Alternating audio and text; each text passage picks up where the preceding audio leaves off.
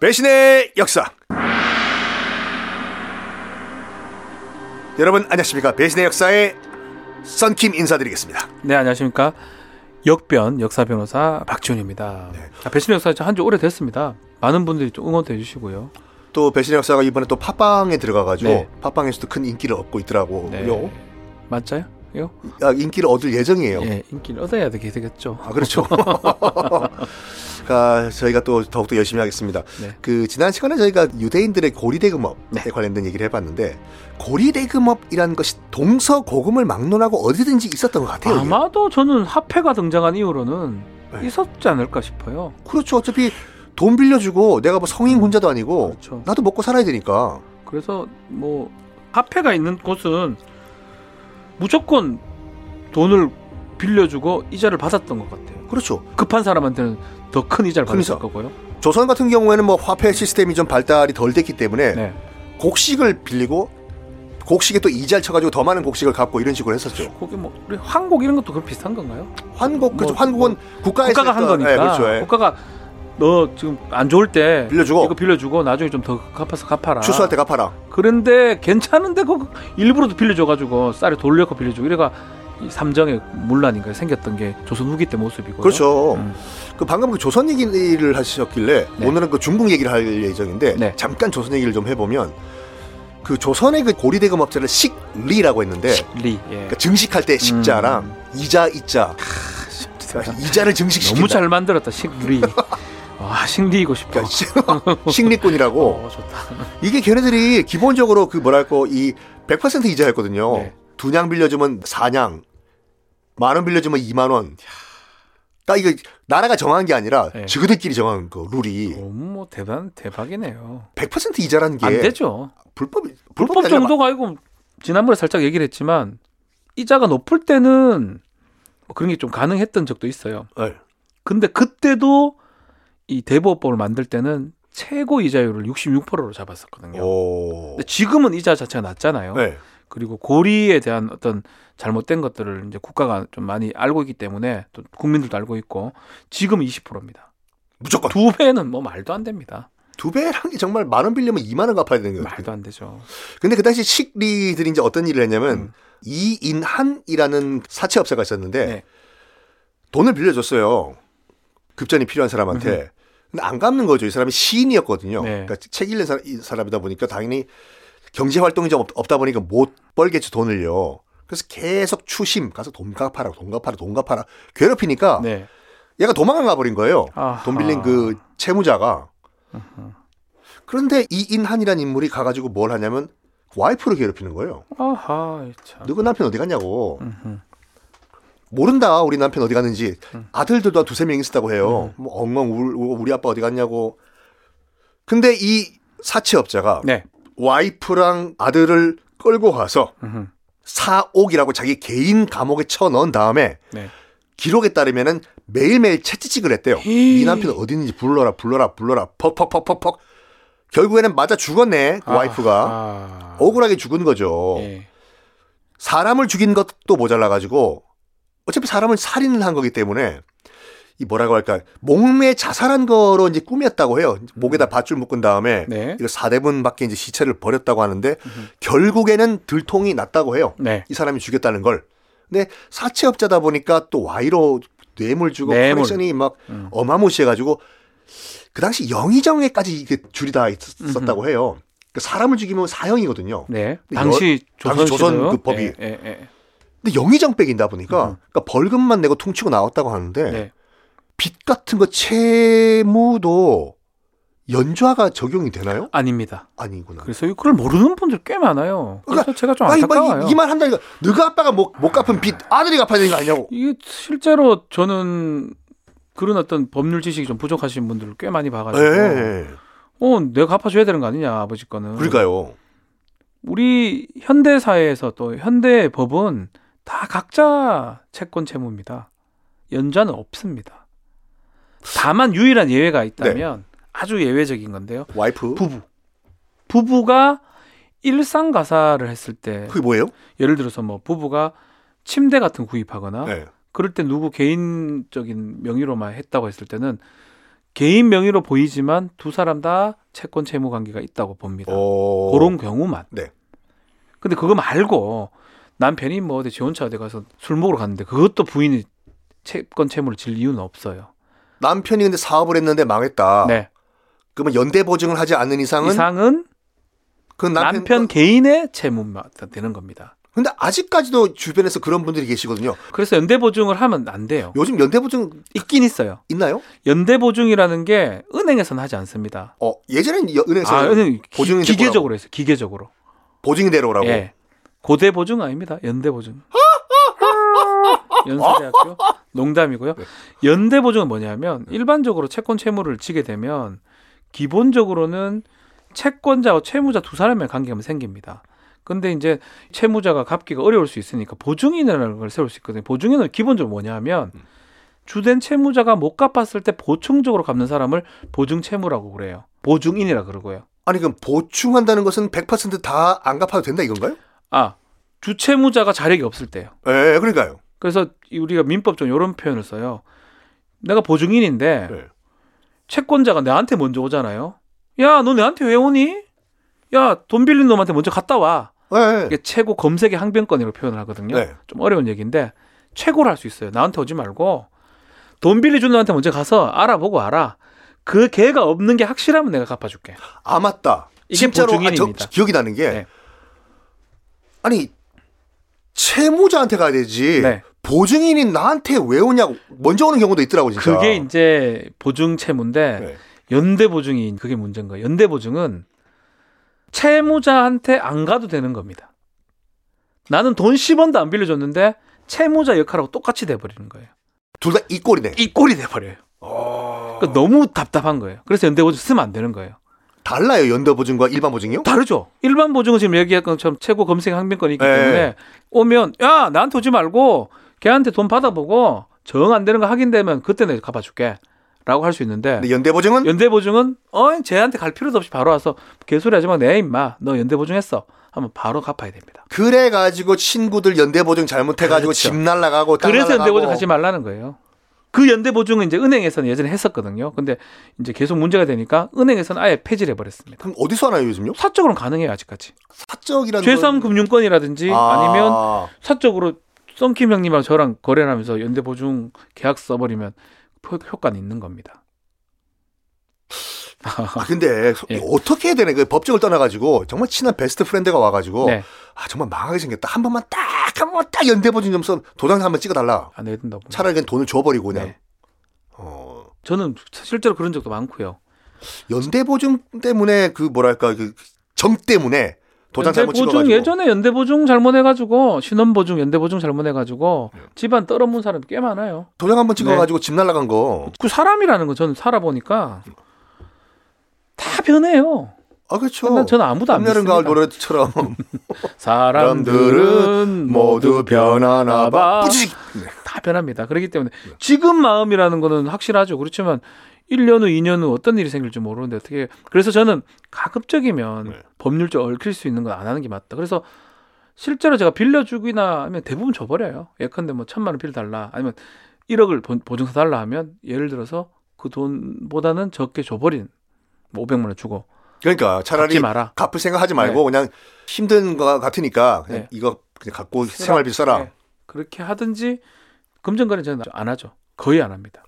근데 그 연대보증 같은 경우에 부모 자식 간에도 되나요? 똑같죠. 똑같습니다. 그러면 아빠가 돈 못 갚으면 아들도 망하는 거네요? 연대 보증을 해버리면 그렇죠. 그, 아, 그, 그래서 안 해버리면 상관이 없어요. 안 해버리면 그래가지고 연대보증은 음. 부모 자식 형- 형제끼리도 하지 말라고 하지 하는. 말라 고 그러죠. 그걸 안 해버리면 유일하게 이제 되는 게 제가 마- 아까 말했던 이제 부부 말고 네. 상속이 하나 걸릴 수가 있어요. 그건 무슨 말씀이세요? 빚을 엄청 지고 있는데 아버지 돌아가셨어요. 아, 아버지. 그러면 빚은 상속 안 되나요? 다 상속이 됩니다. 아이고야. 근데 법적인 또 방법이 있죠. 어떻게. 상속 네, 포기하면 됩니다. 아, 빚도 포기가 되나요? 왜? 안 받아? 그럼 그만. 아, 진짜요? 예. 받는 사람도 있- 있겠네요, 그럼요? 모르고 석 달이 지나가면 받게 돼요. 받은 걸로 상속 승인한 걸로 간주해 버립니다. 몰랐다 그러면 되죠? 아빠 저기 빚이 있는지 몰랐다. 거기 법을 바꿨어요. 그래서 어. 예전에는 석 달만 지나가 버리면 무조건 다 받은 걸로 봐가지고 이 빚쟁이들 네. 아, 채권자들이 죽기만 바라고 있다가 석 달 후에 이제 자식들한테 가서 야, 너가 아버지 밑 갚아라. 이렇게 아, 예. 됐었는데 민법을 바꿨어요. 네. 바꿔가지고 옛날에는 사망 후 석 달 안에 상속 포기를 하든 승인을 하든 한정 승인을 하든 결정이 나도록 돼 있었는데 지금은 어떤 사유를 안, 안 날로부터 석 달 안에 할 수 있도록 돼 있어요. 아, 그 빚쟁이가 와가지고, 네. 아, 너가 아버지 빚이 들어야. 아 빚이 있어요? 예. 아, 지금 포기하러 갈게요. 3개월 남았네, 내가요. 예, 이제 3개월 남았어요. 오늘 말 들었으니까 아, 갔다 올게요. 아, 아. 근데 중대한 과실 없어야 돼요. 너무 그렇네. 멍청하 있으면 안 되고 네. 중대한 과실 없이 그렇게 채권 독촉이 왔을 때는 그날로부터 석 달 이후에 법원에 가서 상속 포기 신청을 하면 됩니다. 조선시대 때 그 식리꾼 같이 그렇죠. 와이프를 끌고 와가지고. 아, 안 되죠, 안 되죠, 안 되죠. 안 되죠. 끌고 갈 수도 없고 네. 그때하고 좀 제도가 다르긴 하지만 그때하고 지금은 음, 완전 아내는 이 채권 채무에 대해서 전혀 아무런 뭐.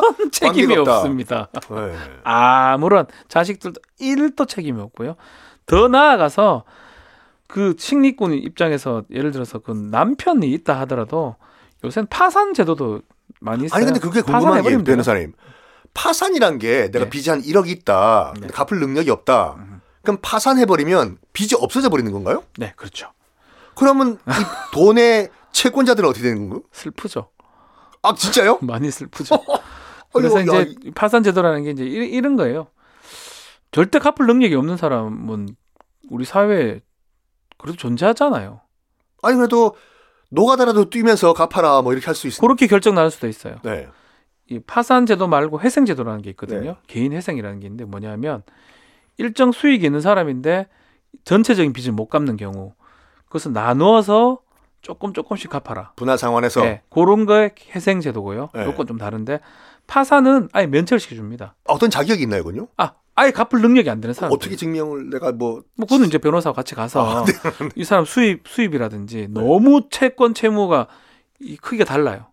내가 뭐- 돈벌이는 1인데 채무가 한 1억이다. 내가 뭐 한 달에 한 겨우 100번인데 100번인데 100억이 지금 있다. 100억 딱 그런 경우에 그럼 파산할 수밖에 없죠. 왜냐하면 그건 죽으라고 할 수는 없는 거잖아요.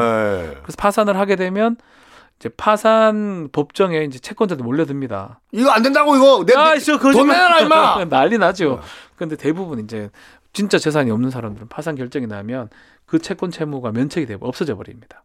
정말 채권자들은 슬픈 날이겠네요. 그래서 이제 우리가 이제 파산제도를 나쁘게 쓰면 안 되는데 네. 이런 사람 정말 불운한 사람들 있잖아요. 열심히 했는데 불운한 사람들 예, 뭐 일이 네. 제- 잘, 일이 제- 잘 안 풀려가지고 그렇죠. 재기를 도마는 유일한 방법은 이제 파산 제도라고. 그래서 굳이 뭐 빚이 또 너무 많이 졌는데 극단적으로 선택을 한다든지 생각을 한다든지 그럴 필요 없다. 상속도 안 되고 예. 또 파산 제도라는 게 있다라는 말씀 드리고 싶습니다. 그럼 혹시라도 이 방송 듣고 네, 계시는 분들 혹시나 혹시나 그러면은 변호사님을 선임해가지고 이 그렇죠. 신청을 그렇게 하시면 해도 되겠네요. 됩니다. 예, 그렇게 됩니다. 예. 음. 근데 지금 아까 조선 얘기를 하기 전에 저희가 원래는 중국 얘기로 들어가기로 했는데 그 중국의 고리 대금업자 신만삼이라는 인물이거든요. 어, 이름 좀 어, 되게 돈 많이 벌 것 같은데요. 만, 십만. 아 그러네요. 10만 3입니까? 음, 10만 원. 하여간 임마 임, 아 이분이 이 양반? 양반, 네. 양반이 음. 그 이제 그 원나라 명나라 교체기 원명 교체기 때 그 네. 고리대금 업자였는데 이제 명나라를 이제 주원장이 세웠지 않습니까? 네.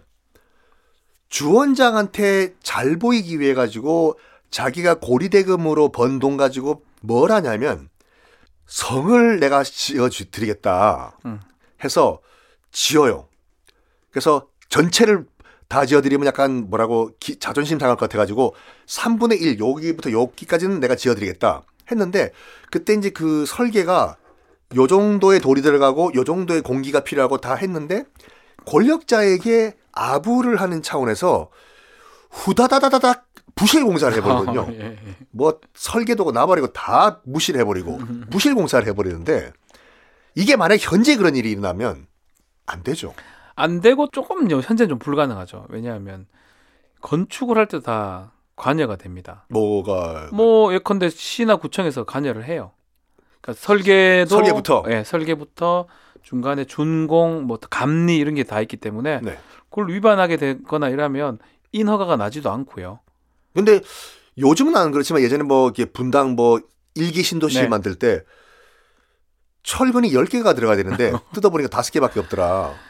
나중에 이제 문제가 되죠. 그러니까 사실 층간소음 같은 경우도 그런 경우가 좀 많다고 하더라고요. 층, 아, 이게 약간. 솔직히 말해서 제대로 만약에 이게 콘크리트 다 들어가면 네.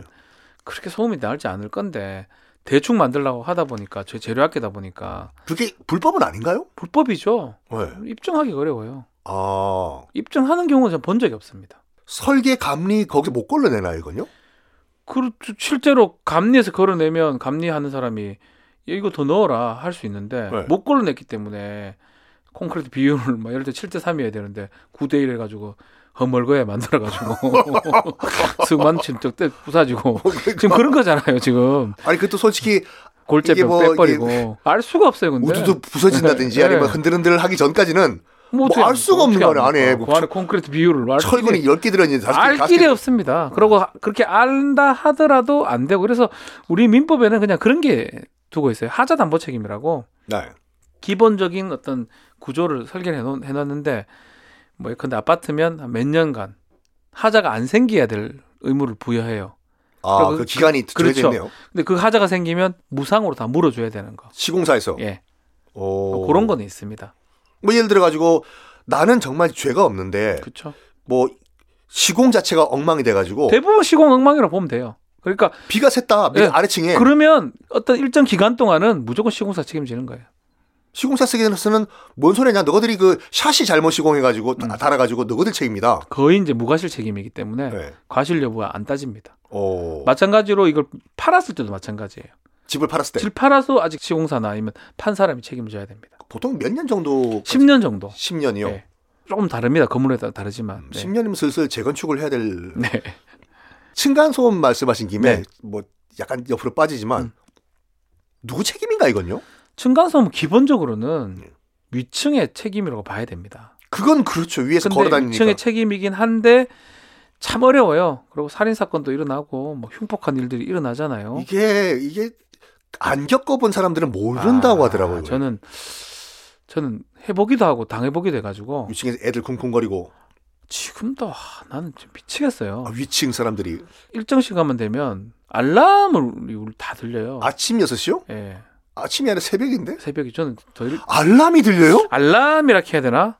휴대전화 진동. 아니 얼마나 콘크리트 그 벽이 그러니까요. 얇으면 그 제가 처음엔 어떻게 했냐면 제가 한창인가 네. 이 생각이 들었는데 우리 와이프한테 얘기를 하고 우리 와이프 아, 헛소리 좀 하지 말라고 그게 말이 되냐고 근데 둘이 동시에 눈을 떴어 이렇게 뚜뚜뚜뚜뚜뚜뚜뚜 네, 드드드등 진동이 들려요. 아니 변호사님 핸드폰 진동이 예, 신기하죠. 옆방이 아니라 내 침대 밑도 아니라 위층에서 그- 그게 참 신기합니다. 6시 몇 분 되면 정확하게 계속 반복되고. 아니 그 제가 지진나무 지진 빌어요. 좀 빨리 일나서 네. 저는 좀 끄라고. 근데 어떨 때 빨리 끌 때도 있고 위층 사시는 분 네. 또 늦게 끄면 계속 울릴 때도 있고. 가서 아유 왜 이건 얘기 약간 부탁은 하셨나요? 아니요 뭐 저는 뭐 그런 거 좀 하기 그래가지고. 그러니까 이런 건 어떻게 해야 해결해야 그래서 되나 이건? 저는 또 반대로 또 우리 애들 어릴 때는 네. 밑에 분들한테 또 아, 주위 먹은 적도 많아요. 네. 불편해하시는 또 어르신들이 있어가지고 네. 타서 가기도 하고 했- 했던 적도 있고 그리고 이래저래 다 아는데 실제는 우리 법적 기준만 좀 말씀드리면 아주 간단하게 낮에는 이제 43데시벨 그- 그게 어느 정도 네. 돼? 예컨대 뭐 아들 뛰어가도 크게는 문제는 없어요. 네. 근데 이제 쿵쿵쿵 세탁기 소리라고 하더라고요. 그러니까 점프 점프 점프 점프 네. 하다든지 뭐. 그게 1분간 지속되면 안 되고요. 아. 밤에는 38데시벨 끄는 소리 안 되고. 근데 그걸 입증을 못 해요. 그렇죠. 지금 뭐 데시벨 측정기를 우리가 살 수도 없는 그래서 하려면 측정기를 계속 불러넣고 대기하고 있습니다. 소리 날 때까지. 아그 증거를 잡아야 되니까. 예, 예. 네. 그래가지고 그걸 갖고 소송 제기를 하기도 하고요. 또 요새는 뭐 이웃 사이 센터라고 거기서 그런 일들을 많이 합니다. 증간소음 관련돼서 소송을 했다고 하면은 보통 어떤 판결이 나오나요? 위층- 위자료 판결 아, 납니다. 위자료. 얼마 나오냐면 네. 몇십만 원 나와요. 그럼 약간 돈 좀 있는 애 키우는 집안 같은 경우는 무시하죠. 벌금 내고 그냥 그렇죠. 아예 괴무시하죠. 아이고. 전과도 아니에요. 벌금도 아니고 그냥 위자료니까 네. 민사 소송이 들어오는 거거든요. 그 정도는 뭐 1년에 그래서 뭐... 문제예요, 사실은. 저는 그건 진짜 문제라고 생각이 들어요. 자, 좋습니다. 그러면 오늘은 뭐 여러 가지 얘기를 해 봤지만 일단은 또 조선과 중국의 고리 대금업에 대해서 얘기해 봤는데 연대 보증과 채무의 연좌가 가능한가? 그렇죠. 그리고 아까 말씀드렸던 이인한이란 식리꾼 말도 안 되는 것 때문에 채 무자의 와이프를 끌고 안 가가지고 된다. 두들겨 패 죽였다. 네. 이거- 10만 삼 또 해야죠. 10만 삼 그 말도 안 되는 걸 시공해가지고 빨리 빨리 빨리. 그렇죠. 범죄 대보호법 등등 위반이 될 수 있고요. 네. 이인한 같은 경우는 사람을 죽였기 때문에 그렇죠. 이인한은 징역 5년 정도. 아, 어, 5년 네. 네. 더 하긴 좀 또 빚도 있고 그래서 아, 그렇죠. 또 예. 그렇고 10만 삼 같은 경우도 어, 불법적인 또 건축을 했기 때문에 징역 1년 음. 내리겠습니다. 뇌물로 또 준 거니까 그렇죠, 그렇죠. 네네. 네. 뇌물 내리면 될 것 같습니다. 저 오늘 좋은 거 배웠습니다. 절대로 연대 보증은 하지 않는 하지 걸로. 마라. 하지 마라. 네. 자 오늘 어떤 뭐 명언이 소개시킬 명언은 연은 순풍이 아니라 역풍에 가장 높이 난다. 오. 윈스턴 처칠이 했던 말입니다. 멋진 말이네요. 예. 결국은 처칠 자기 얘기 같기도 해요. 2차 대전 이런 게 일어나면서 처칠이 더 커졌잖아요. 우리가 좀 아픈 만큼 성숙해진다고 네. 하죠. 위기에 더 커진다. 아, 말씀드리겠습니다. 자, 지금 뭐 힘드신 분들 네. 파이팅 해주시고 힘내시고 돈 문제라면 음. 좀 편하게 생각을 하십시오. 네. 뭐 여러분들 뭐 궁금하신 점 있으신 분들은 게시판에 글 올려주시면 네. 저희가 방송에 한번 참고를 해보겠습니다. 자, 아, 또 이렇게 또 마무리 해보고 다음 시간에 또 다른 인물 한번 소개를 해볼까요? 네, 다음 시간에 뵙도록 하겠습니다 네, 감사합니다.